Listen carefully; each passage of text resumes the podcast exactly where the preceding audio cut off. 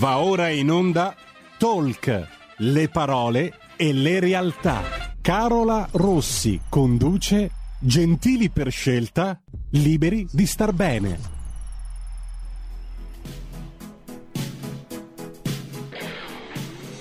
Buongiorno amici di RPL, ben ritrovati, buon mercoledì e oggi è un mercoledì dedicato al prendersi cura dei propri risparmi e quindi come sempre sono in compagnia della mia graditissima ospite, la nostra financial advisor di riferimento, Kenza Bogasciugara. Ciao Kenza, ben ritrovata. Ciao Carola, buongiorno, buongiorno a tutti gli ascoltatori. Eccoci, grazie come sempre per, uh, per, il tuo supporto e il tuo contributo. Oggi, tra l'altro, su argomenti direi abbastanza complessi, perché oggi, appunto, come anticipato per chi ci avesse seguito poco fa durante Zoom, faremo una puntata un po' particolare perché diciamo che non parleremo di un servizio, di un prodotto finanziario in particolare, come eh, solitamente facciamo n- eh, nell'ambito di questo spazio, ma vogliamo vogliamo ampliare un po' eh, lo sguardo, vogliamo fare una riflessione, un'analisi oserei dire insieme appunto alla nostra ospite su quella che è la situazione anche geopolitica internazionale che stiamo vivendo, perché è abbastanza scontato dirlo, poi ovviamente lascio a Kenza che è sicuramente più preparata e più sul pezzo di me, però sappiamo benissimo come i mercati finanziari, l'economia in generale sia in stretto connubio con tutto quello che è il mondo politico e quindi va da sé che eh, tutti quelli che possono essere i cambiamenti o i subugli che stiamo vivendo in questo periodo sicuramente avranno di fatto un impatto su quello che poi sono anche i mercati economico-finanziari. Quindi oggi in compagnia di Kenza cercheremo un po' innanzitutto di analizzare la situazione, leggerla anche dal suo punto di vista, quindi con l'occhio di una professionista eh, specializzata nel mondo della finanza e poi cercheremo anche anche un po' di fare una riflessione su quelle che potrebbero essere a questo punto anche le tattiche eh, da utilizzare per, eh, per, continuare comunque a tutelarci. Vi ricordo che le nostre linee come sempre sono aperte, quindi se volete fare due chiacchiere con noi potete farle, chiam- farlo chiamandolo 02 6620 3529. In alternativa mandate un messaggio WhatsApp a 346 6427 756. Benissimo Kenza, non ti rubo più spazio, a questo punto lascio la la parola a te e iniziamo. Quindi, come dicevo, lanciamo uno sguardo fuori dall'Italia. Quindi, che cosa sta succedendo a livello politico ed economico nel panorama internazionale? Carola, guarda, ne stanno succedendo di tutti i colori, nel senso che Settembre è sempre stato un mese un po' ballerino storicamente, però mh, penso di non ricordare un settembre pieno di eventi come quello che eh, è il mese che ci stiamo lasciando alle spalle, nel senso che abbiamo eh, diverse scadenze e anche eh, tutta una serie invece di episodi che in qualche modo noi ci aspettiamo e che eh, possono avere poi delle, diciamo, delle ripercussioni eh, su quella che può essere la vita politica, economica e anche finanziaria, quindi in qualche mo- modo modo, anche se sono cose che stanno succedendo dall'altra parte del mondo, potrebbero toccarci. Allora, facciamo diciamo, un, un, una piccola carrellata diciamo, di, di, di, quello che sta succedendo, ma anche per, capire in maniera semplice eh, diciamo, de, degli episodi che magari invece sono un pochino più complessi. Io cerco di renderli in, in maniera semplice. Parto dalla situazione, ad esempio, eh, che, che, si è creata tra la Francia, l'Australia e ehm, gli Stati Uniti. Allora, il, in questo momento c'è una situazione abbastanza abbastanza eh, tesa e, e, un pochino preoccupante anche. L'episodio scatenante qual è stato? È stato il fatto che l'Australia avrebbe dovuto comprare dalla Francia 12 sottomarini, un affare di circa 66 miliardi. Eh, però cosa succede? Improvvisamente ehm, Stati Uniti, eh, Regno Unito e Australia annunciano una storica partnership per la sicurezza dell'area indocina, quindi un patto di difesa, ehm, in teoria mh, per contrastare diciamo, la Cina, anche se poi loro nel, nel, nel loro annuncio non hanno mai nominato la Cina, nel senso che per loro questo fatto serve per rafforzare la cooperazione nelle tecnologie da un lato e dall'altro eh, migliorare la capacità diciamo, di affrontare quelle che possono essere le sfide delle, di, di questo secolo. Quindi la Cina non viene mai nominata effettivamente, anche se sappiamo che poi questo patto è proprio teso a contrastare in qualche modo lo sviluppo della Cina in, in determinate zone. Cosa succede però? Che questo fatto eh, diciamo, ha fatto sì che l'Australia rinunciasse alla sottoscrizione di, ehm, come si dice, eh, di quel contratto miliardario che aveva effettuato con la Francia. Quindi eh, ovviamente come potete immaginare eh, la reazione dei francesi è stata veramente molto molto dura, perché al di là di un contratto miliardario che eh, diciamo, in qualche modo si è vista sottrarre eh, così all'ultimo momento, recrimina soprattutto agli Stati Uniti il fatto di aver avuto un atteggiamento doppio giudista e quindi mm. non ci si aspetta fondamentalmente un atteggiamento del genere da un paese alleato e infatti si dice guarda che questo tipo di atteggiamento voi vi siete comportati in questo modo non pensate di poterla passare liscia avrà in qualche modo delle ripercussioni sulla Nato tant'è che è successo un episodio cosa che non era mai successa ehm, il, ehm, sono stati eh, richiamati in patria immediatamente gli ambasciatori francesi francesi che erano presenti sia in, uh, negli Stati Uniti che in Australia uh, sono stati appunto uh, richiamati per delle consultazioni e lo stesso ministro degli esteri francese l'Adrienne è stato molto pesante, cioè nel senso eh, ehm, secondo me questo, uh, questa crisi è una crisi veramente forte, tant'è che si sono spinti anche eh, a dire appunto, che l'atteggiamento di Biden è molto simile a quello di Trump, solo che Trump usava i tweet e Biden no. Quindi Parigi non ha alcuna intenzione di far passare questo tipo di, eh, diciamo di, di sgarro eh, così facilmente. L'Australia Australia invece eh, sono intervenuti dicendo guardate che noi avevamo in qualche modo eh, messo al corrente Parigi delle riserve che avevamo, ehm, siamo stati chiari, lato nostro non, non, possiamo capire il fastidio che eh, possono avere i francesi, ma in qualche modo non abbiamo nulla da recriminare. Allora, l- il problema è più che altro legato diciamo, alla, alla, Fra- alla, alla, Francia e agli Stati Uniti, perché comunque ehm, l- sia tramite la Nato sia tramite diciamo, tutti gli accordi internazionali il fatto che si possa ufficiare il rapporto tra due alleati del genere è quasi impossibile e impensabile. E, e, quindi si sta cercando di recuperare da quel punto di vista. Eh, c'è, c'è, stata una telefonata tra Macron e Biden che mh, avrebbe dovuto cercare di appianare in qualche modo ehm, diciamo, gli animi, eh, sì è stata in qualche modo diciamo, conciliante come cosa, ma diciamo che la Francia non ha alcuna intenzione di lasciar stare. E oltre alla Francia si ritrova in questo momento anche tutta l'Europa, perché poi eh, l'Europa è, giustamente deve dare, secondo me, sostegno in questo caso alla Francia, eh, e dovranno trovare un modo appunto per riappianare, diciamo, eh, riappianare tutti i rapporti, le cose e gli accordi che ci sono in essere, mm. anche perché al momento diciamo, è come se, se, la guerra non venisse più fatta con le armi, ma viene fatta diciamo, a colpi di, eh, di, dati piuttosto che a colpi di tecnologia e in questo caso eh, diciamo, il discorso dei sottomarini è un discorso legato al controllo che comunque risulta sempre molto importante. Mm. Quindi eh, ritroviamo una situazione molto molto tesa, molto particolare che deve essere assolutamente risolta, perché toccare la Francia vuol dire in qualche modo andare a toccare eh, diciamo, l'Europa e tutti i rapporti che ci sono con l'Europa e di conseguenza anche la Nato, quindi cosa particolarmente eh, diciamo, importante, quindi dovranno risolvere questa situazione soprattutto con gli Stati Uniti, mm. che è diciamo, il paese alleato cardine, ecco, mettiamola così. Un po' l'ago della bilancia. Ecco, che tipo di scenari si potrebbero aprire a tuo avviso? Da, allora, da, questa crisi, da questa io situazione? Credo, io credo che in qualche modo la risolveranno, cioè nel senso so, sono, sono mh, troppo, eh, tro, troppo, legati diciamo, in termini di accordi eh, di, di, di, interessi nei confronti tra Europa e, diciamo, e Stati Uniti, quindi diciamo, un, un, accordo lo troveranno.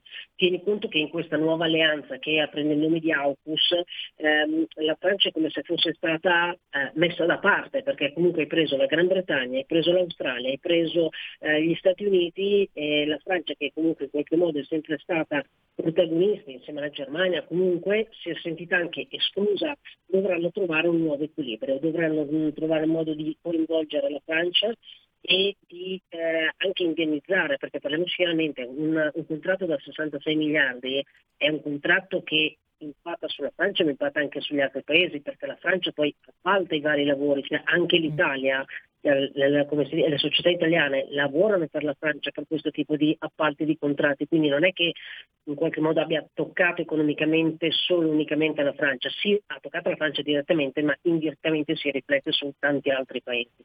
Certo. Io credo che per forza di cose dovranno trovare il modo di eh, conciliare la, la, situazione perché non possono mettere a rischio ehm, né rapporti eh, né tanto meno accordi eh, che sono già in essere, quindi troveranno un modo per e lì sarà un, diciamo, eh, secondo me un grosso, un grosso ehm, diciamo, arbitro in qualche modo dovrà essere Bruxelles, cioè dovrà comunque in qualche modo eh, diciamo, calmare da una gli parte animi. gli animi francesi e dall'altra parte cercare eh, comunque di trovare una soluzione. Credo che il ruolo in questo momento di Bruxelles sia fondamentale.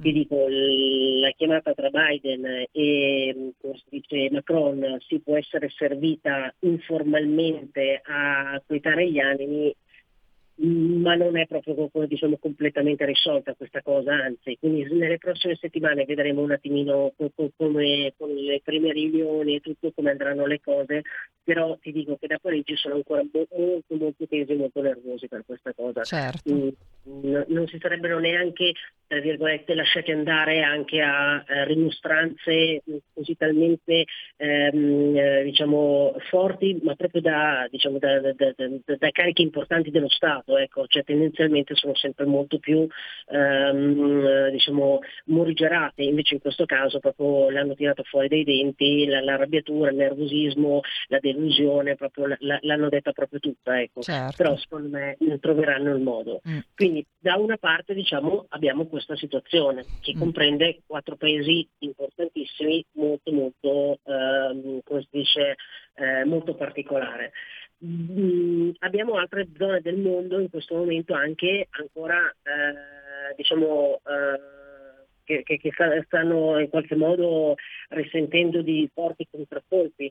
Abbiamo detto quindi Francia, Inghilterra, eh, USA, Gran Bretagna, tutto questo nasce da un accordo che abbiamo chiamato AUKUS per contrastare la Cina. Okay? Nessuno dice che è per contrastare la Cina perché in nessun documento ufficiale si parla di Cina, però sappiamo che è così.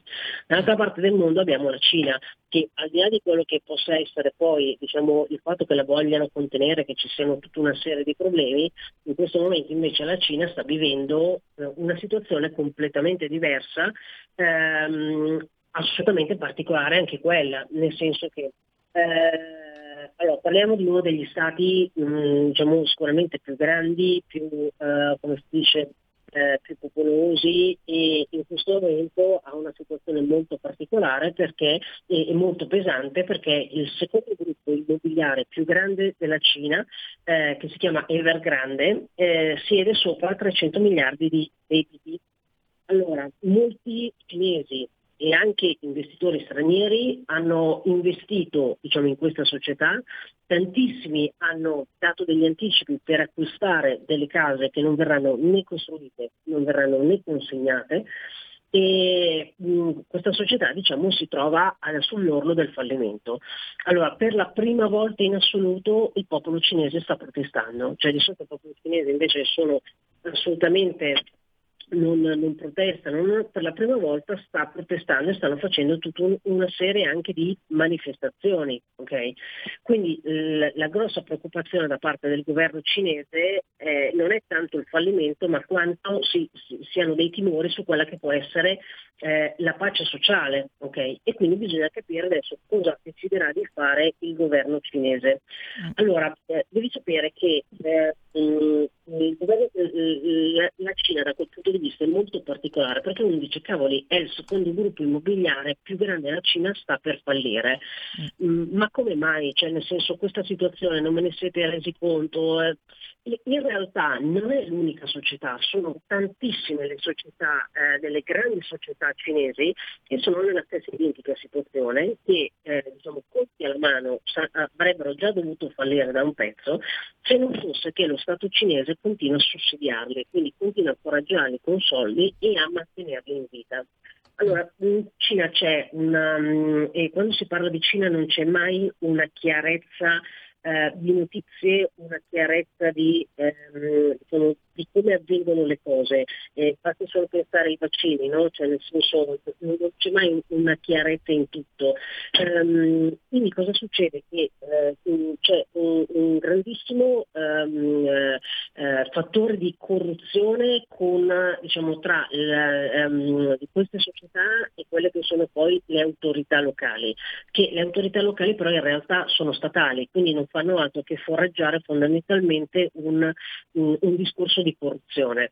E questo ha fatto sì negli anni che venissero gonfiati i prezzi e quindi che avessero, che tutte queste società avessero dei valori che, e venissero pagati eh, delle cose mh, per un valore molto più elevato di quello che avrebbero dovuto avere effettivamente. Mm. Quindi sì, Evergrande è in questa situazione, ma non è l'unica, ce ne sono tantissime. Il problema è che Evergrande in questo momento è quella sotto l'occhio del ciclone e lo Stato cinese deve decidere cosa fare con questa società.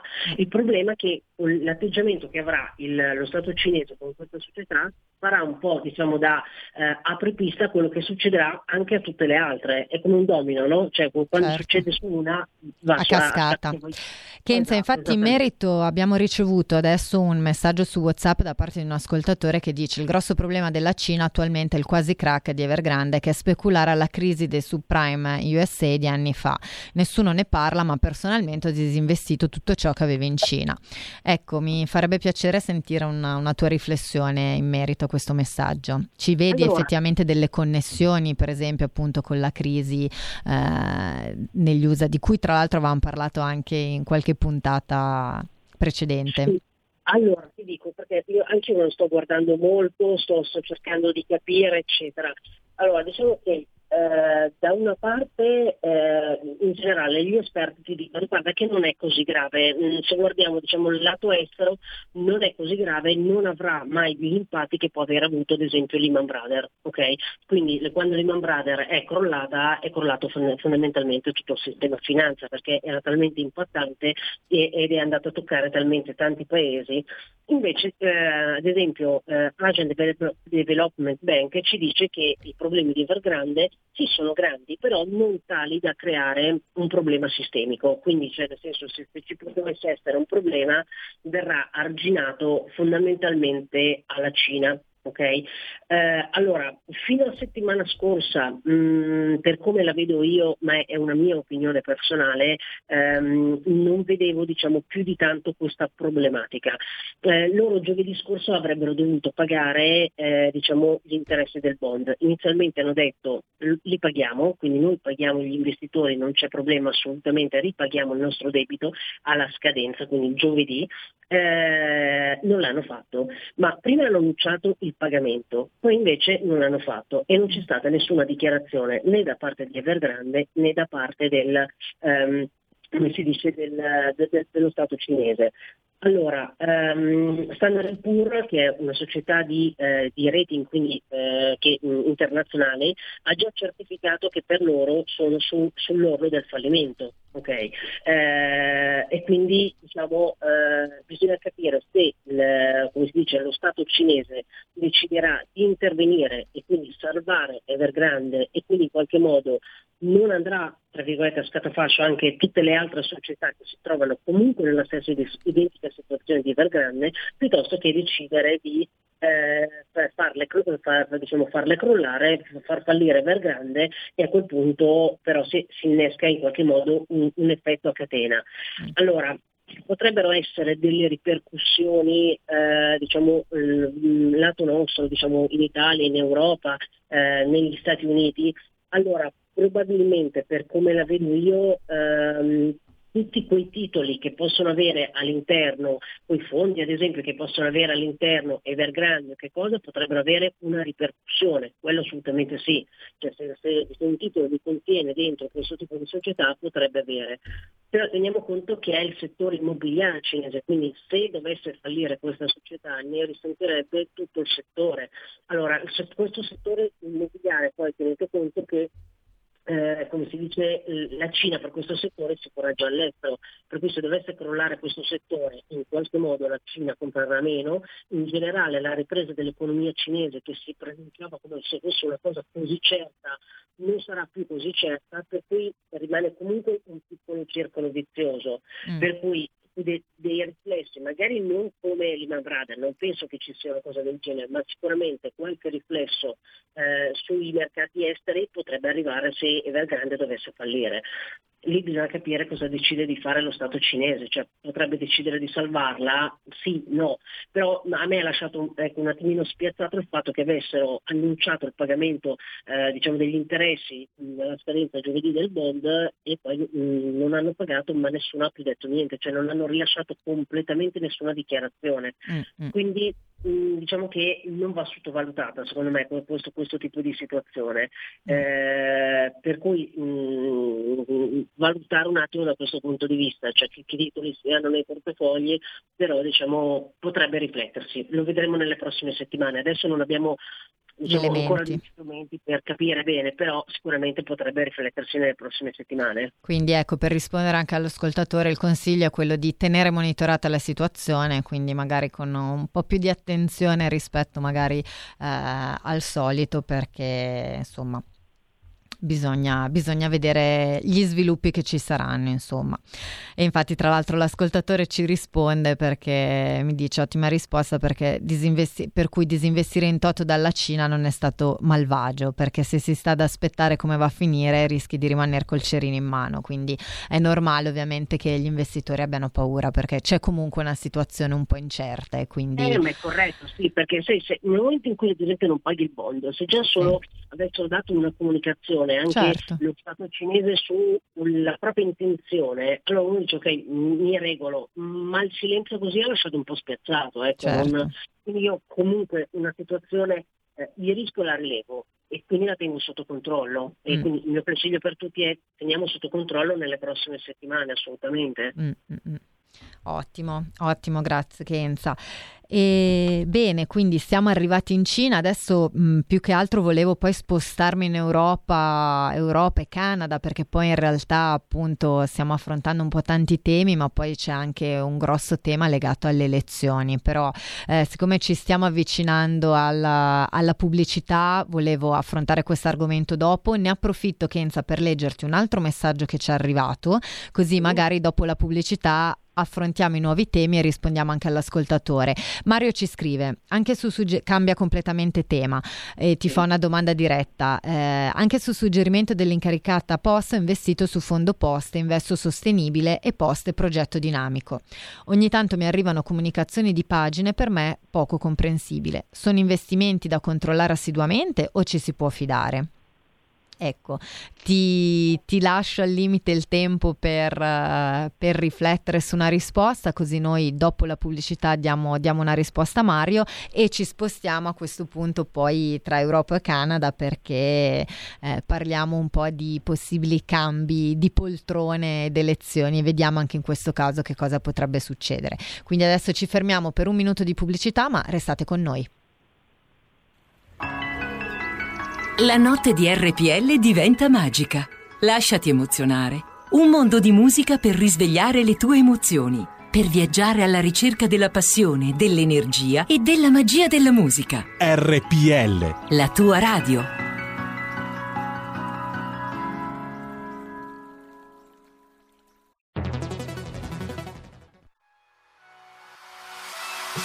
Chi sbaglia paga.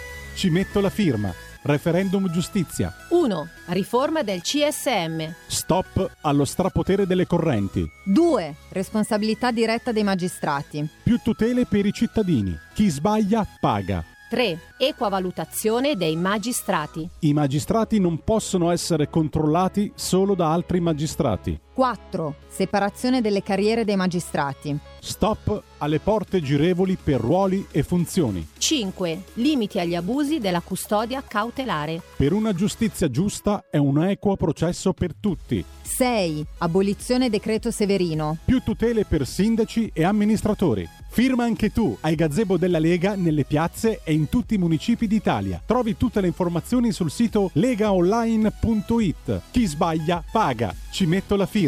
Referendum giustizia.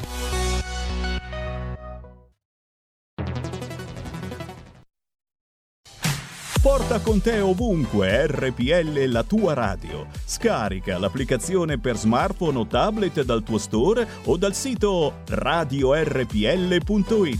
Cosa aspetti?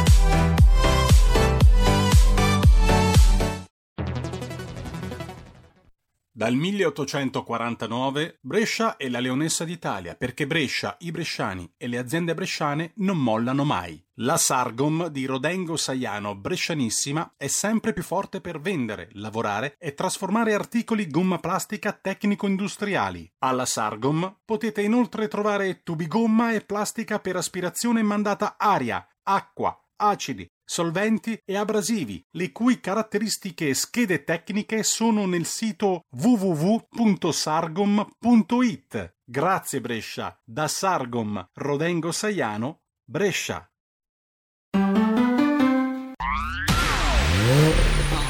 Auto nuova fiammante col suono nuovo È il DAB Plus che si sente a tuono La provi e senti subito com'è che va da Plus la tua radio migliorerà. Digital Radio, il suono perfetto. Dub Plus. Anche RPL, la tua radio, è in Digital Radio. Stai ascoltando RPL. La tua voce libera, senza filtri né censura. La tua radio. Ben ritrovati amici di RPL, siete sempre in collegamento con Tol che oggi ospite con noi Kenza Bogasciugara e stiamo davvero trattando tutta una serie di tematiche abbastanza complesse perché oggi come dicevo in apertura stiamo un po' guardando la situazione geopolitica internazionale, quindi Kenza ci sta analizzando una serie di fatti che soprattutto eh, sono avvenuti nell'ultimo mese, quindi come giustamente ha detto lei si tratta di un settembre davvero impegnativo anche a livello proprio di attualità attualità e stiamo cercando di capire che tipo di eh, riscontro potrebbero avere i fatti appunto a livello politico poi sui mercati azionari ed economici. Prima della pubblicità Kenza ti ho lasciato con una domanda, ecco ricordiamo per chi si fosse collegato adesso, eh, Kenza ci stava parlando appunto poco prima della pubblicità della um, crisi di Evergrande, quindi del rischio insomma che questa grandissima eh, società immobiliare fallisca con tutte quelle che possono poi essere le ripercussioni sul mercato immobiliare non solo cinese ma a questo punto ci stavamo domandando anche a livello internazionale. Il consiglio eh, di Keynes, eh, riassumo, è quello di tenere co- sotto controllo la situazione perché allo stato attuale delle cose non abbiamo ancora in mano delle informazioni certe che ci possano dare magari delle indicazioni precise, però sicuramente la situazione non è per nulla chiare, quindi è giusto anche, siccome qualche ascoltatore ci ha scritto dicendo io a questo punto disinvesto tutto quello che avevo, ecco il consiglio è teniamo sotto controllo la situazione perché sicuramente nei prossimi giorni, nelle prossime settimane qualcosa si, si sbloccherà. Kenza invece ritorno un po' a bomba prima di spostarci poi invece ad altri paesi e quindi spostarci un po', parlare diciamo di cambi elettorali, eh, ti rifaccio la domanda appunto con la quale ci siamo salutati ascoltati perché un nostro ascoltatore ci ha mandato un messaggio e ci chiede, ehm, ci dice che appunto su suggerimento del, del, suo consulente Post ha investito su fondo Post Investo Sostenibile Post Progetto Dinamico e chiede un tuo parere Kenza sul fatto che siano meno eh, degli investimenti sicuri oppure da dover controllare assiduamente perché possono magari nascondere qualche insidia. Lascio a te la parola. Allora, ti dico che qualsiasi investimento indipendentemente dal grado di rischio, ha necessariamente bisogno dei, di momenti di monitoraggio. Quindi, ehm, allora io mh, bisogna capire eh, questo ascoltatore quando ha sottoscritto questo investimento, eh, diciamo il perché l'ho sottoscritto, nel senso è un investimento che gli deve rendere un tot perché ha determinati obiettivi, per quanto tempo eh, lo, dovrà mantenere, mantenere, la sottoscrizione per so, tre anni, cinque anni, dipende appunto di mh, quello che, di cui ha parlato con il proprio consulente.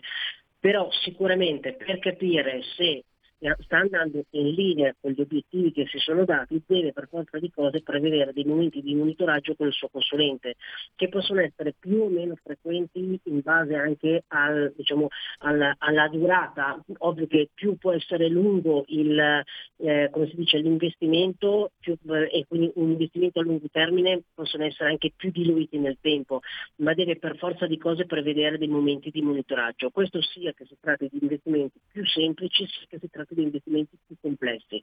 Per cui il mio suggerimento al, al nostro ascoltatore è se ha un consulente di prendere, eh, mettersi in contatto con il suo consulente e prevedere ogni tot mesi comunque un appuntamento per fare un punto della situazione. Quindi farsi chiarire com- come sta andando diciamo, quell'investimento rispetto a quella che può essere la situazione diciamo, eh, economica italiana, se c'è qualcosa che può aver influito nel, nell'andamento, nel rendimento, però di prevedere sempre dei momenti del monitoraggio e se non gli vengono proposti di richiederli, mm. molto semplicemente. Quindi direttamente con, con il consulente di, di verificarlo periodicamente. Mm. Ecco, questo anche magari chiedere di farsi tradurre le cosiddette comunicazioni incomprensibili che l'ascoltatore appunto dice di ricevere, perché ricordiamoci che appunto i consulenti sono a nostra disposizione proprio per questo, no? per spiegarci e tradurci anche in termini molto pratici e facilmente comprensibili che cosa stiamo, eh, su che cosa stiamo investendo e che cosa eventualmente stiamo rischiando per fare giustamente tutte le valutazioni del caso con consapevolezza, quindi questo è, è il consiglio che, che, diamo a Mario. Kenza, bene, spostiamoci a questo punto su tematiche elettorali, come dicevamo prima della pubblicità, perché appunto si sta parlando di elezioni in Canada, in Germania e ovviamente ci si pongono anche diversi quesiti, no? uno, uno fra tutti è che cosa potrebbe succedere in Europa se Angela Merkel dovesse appunto cedere il posto. Ecco, lascio a te per le riflessioni del caso, così apriamo anche un argomento che ci tocca anche un po' più da vicino perché ci spostiamo proprio in Europa a questo punto.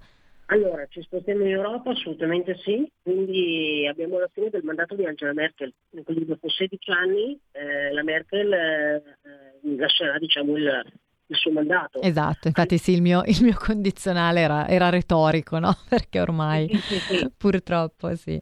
Sostituire la Merkel non sarà una cosa così semplice, parliamoci chiaramente, mm. cioè nel senso eh, che possa piacere o non piacere, però il suo modo di, di, fare politica, la sua diplomazia, il fatto anche di non piegarsi a poteri molto più forti come potevano essere gli Stati Uniti, mm. eh, sicuramente non è eh, una cosa eh, facile da sostituire e anche diciamo, il cemento come donna, donna che comunque non, non, ha mai urlato il suo femminismo ma l'ha sempre dimostrato in maniera molto eh, diciamo, rigorosa e anche molto eh, diciamo, forte con le sue idee e con il suo atteggiamento. Quindi mm. sinceramente trovarne di donne così eh, non è una cosa semplice, quindi tanto di chapeau, mm. indipendentemente dal fatto che possa piacere o meno. Certo. Eh, mm, erano tre schieramenti in Germania. Allora, avevamo l'Unione dei Cristiani Democratici, che è il partito della Merkel, i Verdi e il partito diciamo, socialdemocratico che sarebbe più o meno quello di centro-sinistra. Allora, i tedeschi non hanno votato direttamente il cancelliere, ma ogni partito diciamo, ha un suo rappresentante. Eh, sono, se erano 70 milioni di tedeschi che andavano ad esprimere diciamo, un voto, loro votano quindi per un rappresentante legale e un rappresentante fondamentalmente in Parlamento. Allora, il risultato delle elezioni eh, è stato fondamentalmente ovviamente che hanno vinto, anche se di pochissimo, eh, i socialdemocratici, quindi diciamo il centro-sinistra, mm, con il 25,8%, mentre il partito della Merkel subito dopo con circa il 24%, quindi diciamo eh, hanno vinto ma veramente di poco, quindi non hanno comunque una maggioranza. Allora che cosa succederà? Succederà fondamentalmente che nei prossimi probabilmente 3, 4, 5 mesi ci saranno le negoziazioni per creare una nuova coalizione perché sarà eh, un governo fondamentalmente di minoranze, cioè nel senso nei prossimi mesi dovranno mettersi d'accordo per tirar fuori un governo effettivo. Quindi molti scrivono che ma quando andrà via la Merkel? Ci vorrà ancora un po' di tempo perché prima che la Merkel vada via dovranno creare questo nuovo, eh, questo nuovo governo che sarà una nuova coalizione, per cui almeno probabilmente 4-5 mesi ci saranno ehm, la cosa che fa sorridere è che i candidati che sono stati presentati erano dei candidati considerati dai mercati finanziari deboli Okay? E quindi fa sorridere questa cosa perché vengono valutati direttamente dai mercati finanziari. Quindi il fatto che ci sia stata una gran frammentazione e quindi eh, ci, eh, dovrà nascere per forza di cose un governo di coalizione che dovrà mettersi d'accordo tra di loro, questo è stato ben accettato dai mercati finanziari. Cioè hanno preferito un governo diciamo, frammentato eh, di coalizione piuttosto che una maggioranza che per i mercati veniva considerata inadatta, inadeguata perché i candidati erano troppo deboli rispetto alla Merkel. Quindi fa sorridere questa cosa che eh, i mercati hanno preferito in questo modo. E infatti diciamo eh, comunque sono da quel punto di vista sono, sono schizzati per far vedere appunto il, si dice, il loro appoggio nei confronti di un governo appunto di coalizione e quindi un'effettiva maggioranza considerata appunto inadatta. E, mm, quindi eh, ci sarà nei prossimi mesi l'uscita della Merkel e sarà un, nei prossimi mesi anche da questo punto di vista in Europa eh, sicuramente qualcosa cambierà perché ci saranno anche le elezioni in Francia tra un po' e Macron non viene dato tra i eh, eh diciamo, favoriti vincitori così facilmente. Quindi se va via la Merkel, se non dovesse venire riconfermato Macron, ci rimane solo il nostro Mario Draghi, parliamoci chiaramente, in qualche modo a guida, eh, a guida dell'Europa.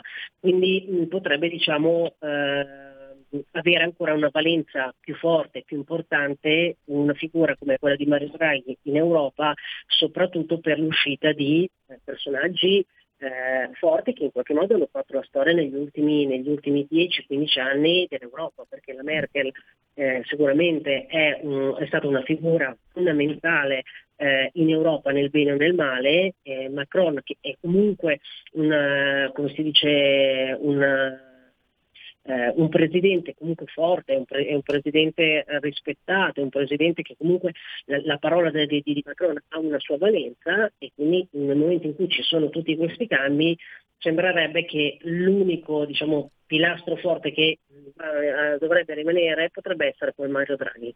Quindi anche da questo punto di vista dovremo un attimino capire come, come si muoveranno diciamo, le, le, cose in Europa, però sicuramente l'uscita di scena della, della Merkel eh, è, è, è, un colpo diciamo, certo. eh, per, sì. cioè, si, si, farà sentire in, diciamo, in Europa. Porterà, e... Avrà sicuramente delle ripercussioni. Ecco, ma a questo punto noi consumatori finali, diciamo così, eh, che cosa possiamo fare? Cioè, come conviene muoverci in questi periodi di incertezza a questo punto? Perché giustamente non possiamo fare altro che stare a vedere che cosa succederà effettivamente no? a, a, elezioni compiute e che, e che, cosa avverrà. Però noi nel frattempo come possiamo proteggere i nostri investimenti? Oppure ci sono delle mosse che possiamo eventualmente fare che potrebbero poi, diciamo, tutelarci da eventuali sorprese postume?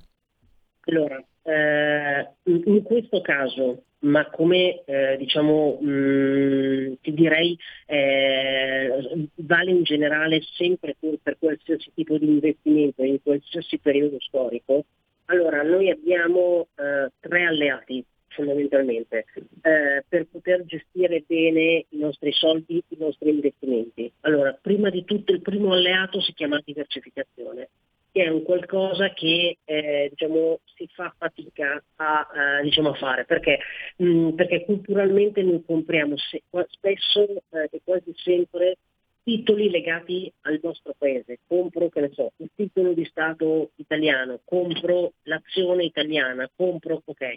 Allora, in questo caso invece bisogna avere dei portafogli diversificati, diversificati in termini di area geografica, quindi comprerò un po' di Italia, un po' di Francia, un po' di America. Questo vuol dire comunque avere all'interno del mio portafoglio, del mio paniere, una diversificazione geografica, una diversificazione magari di settore, di attività. Questo fa sì che nel momento in cui un paese o diciamo, per una decisione o qualcosa eh, diciamo, abbia un effetto poi realmente sull'economia e eh, sulla finanza, quindi anche sui miei investimenti, e c'è qualcosa che va giù, avrò dall'altro lato diciamo, un paniere, eh, altri titoli che mi tengono sul mio portafoglio. Mm. È come se diminuissi il rischio. Se io compro il 100% di una società o il 100% di un paese, il mio rischio è al 100% su, quel, diciamo, su, quello, su quello, strumento o su quel paese. Certo. Se io invece diversifico, aggiungo, vuol dire che diminuisco perché la percentuale che avrò su quel paese non è più il 100% ma magari è il 10%, il 20%. Quindi il primo alleato in generale è sempre la diversificazione. Il secondo alleato si chiama correlazione, nel senso che nel momento in cui io vado a comporre diciamo, un portafoglio, un investimento, devo tener conto che ci saranno, ci sono diciamo, dei, eh, come si dice, dei, um, come si dice, de, degli strumenti finanziari che hanno determinati comportamenti, possono essere correlati o non correlati. Allora ti faccio un esempio, eh, io devo trovare, inserire all'interno del portafoglio delle cose che sono correlate, quindi io so che quando l'azionario sale scende l'obbligazionario. Okay, sono dei correlati, non si comportano tutti e due a fronte diciamo, di un evento nello stesso modo. Quindi io devo prendere diciamo, all'interno del mio portafoglio, costruire i miei investimenti con delle attività che sono decorrelate. Quindi se scende una cosa mi salirà un'altra e mi aiuta a mantenere sempre bene in equilibrio. La terza cosa è il tempo, il mio terzo alleato perché ovvio che se io eh, diciamo, faccio degli investimenti nel breve termine posso guadagnare ma posso anche bruciarmi, quindi compro, vendo ma sto facendo una speculazione, è un'altra cosa.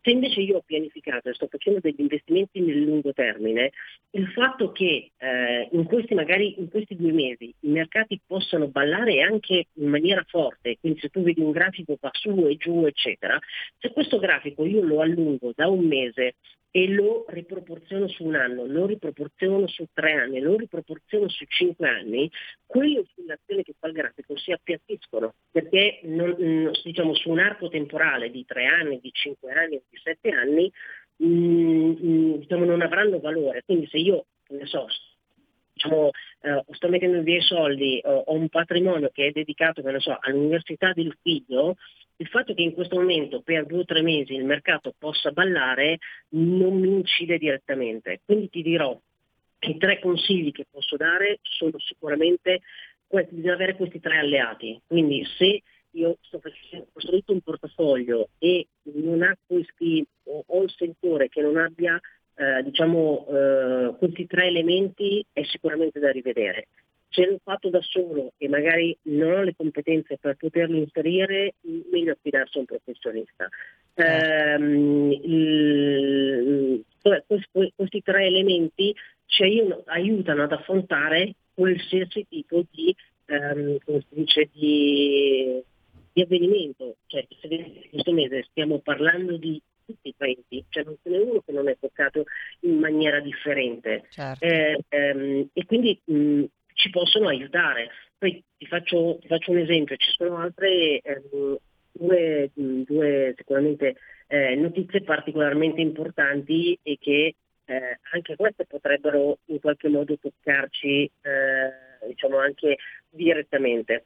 Ehm, il Financial Times ha pubblicato un articolo eh, che è stato smentito dalla Banca Centrale Europea. Il Financial Times cosa dice? Dice guardate che la Banca Centrale Europea ha intenzione di alzare il costo del denaro da qua ai prossimi due anni. Okay. Ehm, in questo articolo, eh, diciamo, la, la Banca Centrale Europea, appena vede questo articolo, lo smentisce. Qual è l'obiettivo della Banca Centrale Europea? Ha degli obiettivi sul eh, fronte del costo del denaro, sull'inflazione e quindi su quella che può essere la crescita dei prezzi. Okay? Allora, l'obiettivo della Banca Centrale Europea è mantenere l'inflazione, quindi il costo del denaro, intorno al 2%. Allora si dice perché il 2%? Perché il 2% vuol dire che i prezzi salgono e quindi l'economia è sana, okay? Ma non salgono così, mm, così tanto mh, mm, e quindi in, in, qualche modo non ci strozza, perché se dovessero salire più velocemente i nostri salari non crescono così velocemente e quindi non riusciremo a starci dietro. Certo. Ora, la cosa strana è che il Financial Times è sicuramente una fonte autorevole, mm, è difficile che si esponga a scrivere una cosa del genere, benché sia arrivata subito una smentita. Però pensiamo a una cosa, come si dovrebbe riflettere una cosa del genere? Adesso come adesso sono anni che noi viviamo in una situazione di tassi zero, ok? Quindi eh, siamo proprio ai minimi, ai minimi, storici. Che cosa succederebbe se dovessero rialzare i tassi? Eh, chi in questo momento eh, o negli ultimi anni ha fatto un mutuo a tasso variabile, gli si alzerebbero le rate e anche in maniera forte, perché se in due anni mi rialzi i, tassi, diciamo, mi potrebbero desentire completamente. Quindi questo è, è vero che è stato smentito, ma qualcosa di vero potrebbe esserci. Quindi magari chi ha un tasso variabile, in questo momento, sentendo quelle che possono essere le notizie a livello internazionale e geopolitico, la prima cosa che dovrebbe fare è valutare di farci fare dei preventivi per comprare e passare a un tasso fisso. In questo momento lo pagano ancora poco, se si rialzano i tassi passare dal tasso variabile al tasso fisso costerebbe veramente tanto. Certo. Per cui, per esempio, un, è, un, questo potrebbe essere un altro monito da tenere in considerazione in questo periodo, mm. che è, è, è, particolare come cosa. Certo. Un'altra Un'altra attenzione dobbiamo averla ad esempio sugli Stati Uniti. In questo caso non è più Banca Centrale Europea ma la Banca Centrale Americana. Allora, mh, mm, la ripresa sembra robusta, quindi sembra che tutto vada bene, hanno iniziato a parlare, hanno iniziato a dire guardate che iniziare, ritorneremo a fare un'operazione di tapering, quindi togliere pian piano gli aiuti. Eh, la Banca Centrale Americana per aiutare tutti i mesi comprava un certo quantitativo di titoli di Stato eh, e proprio per aiutare, in questo caso si tratterebbe praticamente di iniziare a comprare un po' meno, a cedere meno aiuti nel mese di novembre e dicembre fino ad arrivare a metà dell'anno successivo in cui li tolgono totalmente. Okay. Eh, quindi l'economia va bene, i mercati sono contenti, l'azionario reagisce bene, quindi dice cavolo tutto bene, peccato che c'è un monito allora, il titolo di Stato trentennale, americano, il Treasury trentennale, in questo momento e da un po' di mesi a questa parte ha i tassi, eh, i tassi proprio ai minimi storici. E uno dice, ma come, mh, mm, è strano, perché se io ti presto dei soldi a 5 anni hai un certo tipo di interesse, se li presto a 10 è più alto, perché il rischio è più alto, perché te li presto per più tempo, se te lo faccio a 30 anni dovrebbe essere ancora molto molto più, eh, come si dice, molto più, mm, eh, più, più elevato. Invece certo. in questo caso i tassi di interessi a 30 anni sono completamente bassi. È come se il treasury a 30 anni facesse, la vedete, presente il nonno che con l'esperienza guarda a lungo termine e, e ci dice che quello che sta facendo la Fed probabilmente non è la cosa corretta. Mm. L'economia americana sta invecchiando, ci sono tantissime disuguaglianze e andare a togliere gli aiuti, diciamo, completamente è un qualcosa che non deve essere fatto. E quindi cosa vuol dire? Il, il, il treasury ci fa diciamo, da, proprio da vedetta, è come se fosse un allarme che dice alla Fed guarda che quello che stai facendo puoi farlo, ti sembra che sia una buona idea, ma probabilmente nell'arco di pochi trimestri tu andrai a rallentare la crescita dell'economia americana. E eh, come si dice, è come se mm, desse un alert di non togliere completamente gli aiuti perché eh, provocherai dei problemi e eh, diciamo, l'economia americana in questo momento non è ancora in grado di camminare sulle proprie gambe. Quindi anche da questo eh, ci può essere un, un, se si ha anche molti Stati Uniti, diciamo, molta, molta parte dei propri investimenti negli Stati Uniti, sappiamo che il, eh, il Treasury a 30 anni sta dando in questo momento un alert, quindi come se ok va bene il tapering ma deve essere fatto lentamente e non completamente. Mm. Quindi anche chi ha in portafoglio in questo momento negli Stati Uniti dia un'occhiata per i prossimi mesi come andranno le cose, come si comporterà la Banca Centrale Americana perché potrebbe avere un riflesso anche sui nostri portafogli. Ecco, e questo guarda ci serve anche a rispondere a un messaggio che ci è arrivato perché eh, l'ascoltatore ci chiede come mai i fondi di investimento Europe- in Europa guadagnano pochissimo mentre i fondi russi e americani vanno benissimo. Ecco, alla luce delle tue parole direi che conviene tenere sotto controllo la situazione, come giustamente ci consigli tu. Assolutamente sì. Kenza, io ti ringrazio perché purtroppo siamo, siamo, in chiusura, è stata una puntata davvero ricchissima di contenuti e secondo me potremo riprenderci un appuntamento per vedere cosa succederà in queste prossime settimane, perché insomma se tutto questo è successo in poche settimane non oso immaginare nelle prossime, quindi potremo farci un follow up. Eh? È un periodo proprio caldo. Esatto, esatto, quindi sarà doveroso fare un attimo un punto e vedere che cosa è successo anche alla luce di, di quello che ci siamo detti. Io quindi ti ringrazio tantissimo per essere stata qui con noi. Grazie mille a voi Carola, un saluto grande a tutti gli ascoltatori. E io ricordo come sempre che se volete scoprire di più il mondo di Kenza potete farlo andando direttamente sul suo sito kenzaboga.com. Io ringrazio tutti gli ascoltatori che sono stati qui con noi oggi e che hanno partecipato. Vi do ovviamente appuntamento a domani con Envisioning e vi auguro una buonissima giornata. Avete ascoltato Gentili per scelta liberi di star bene.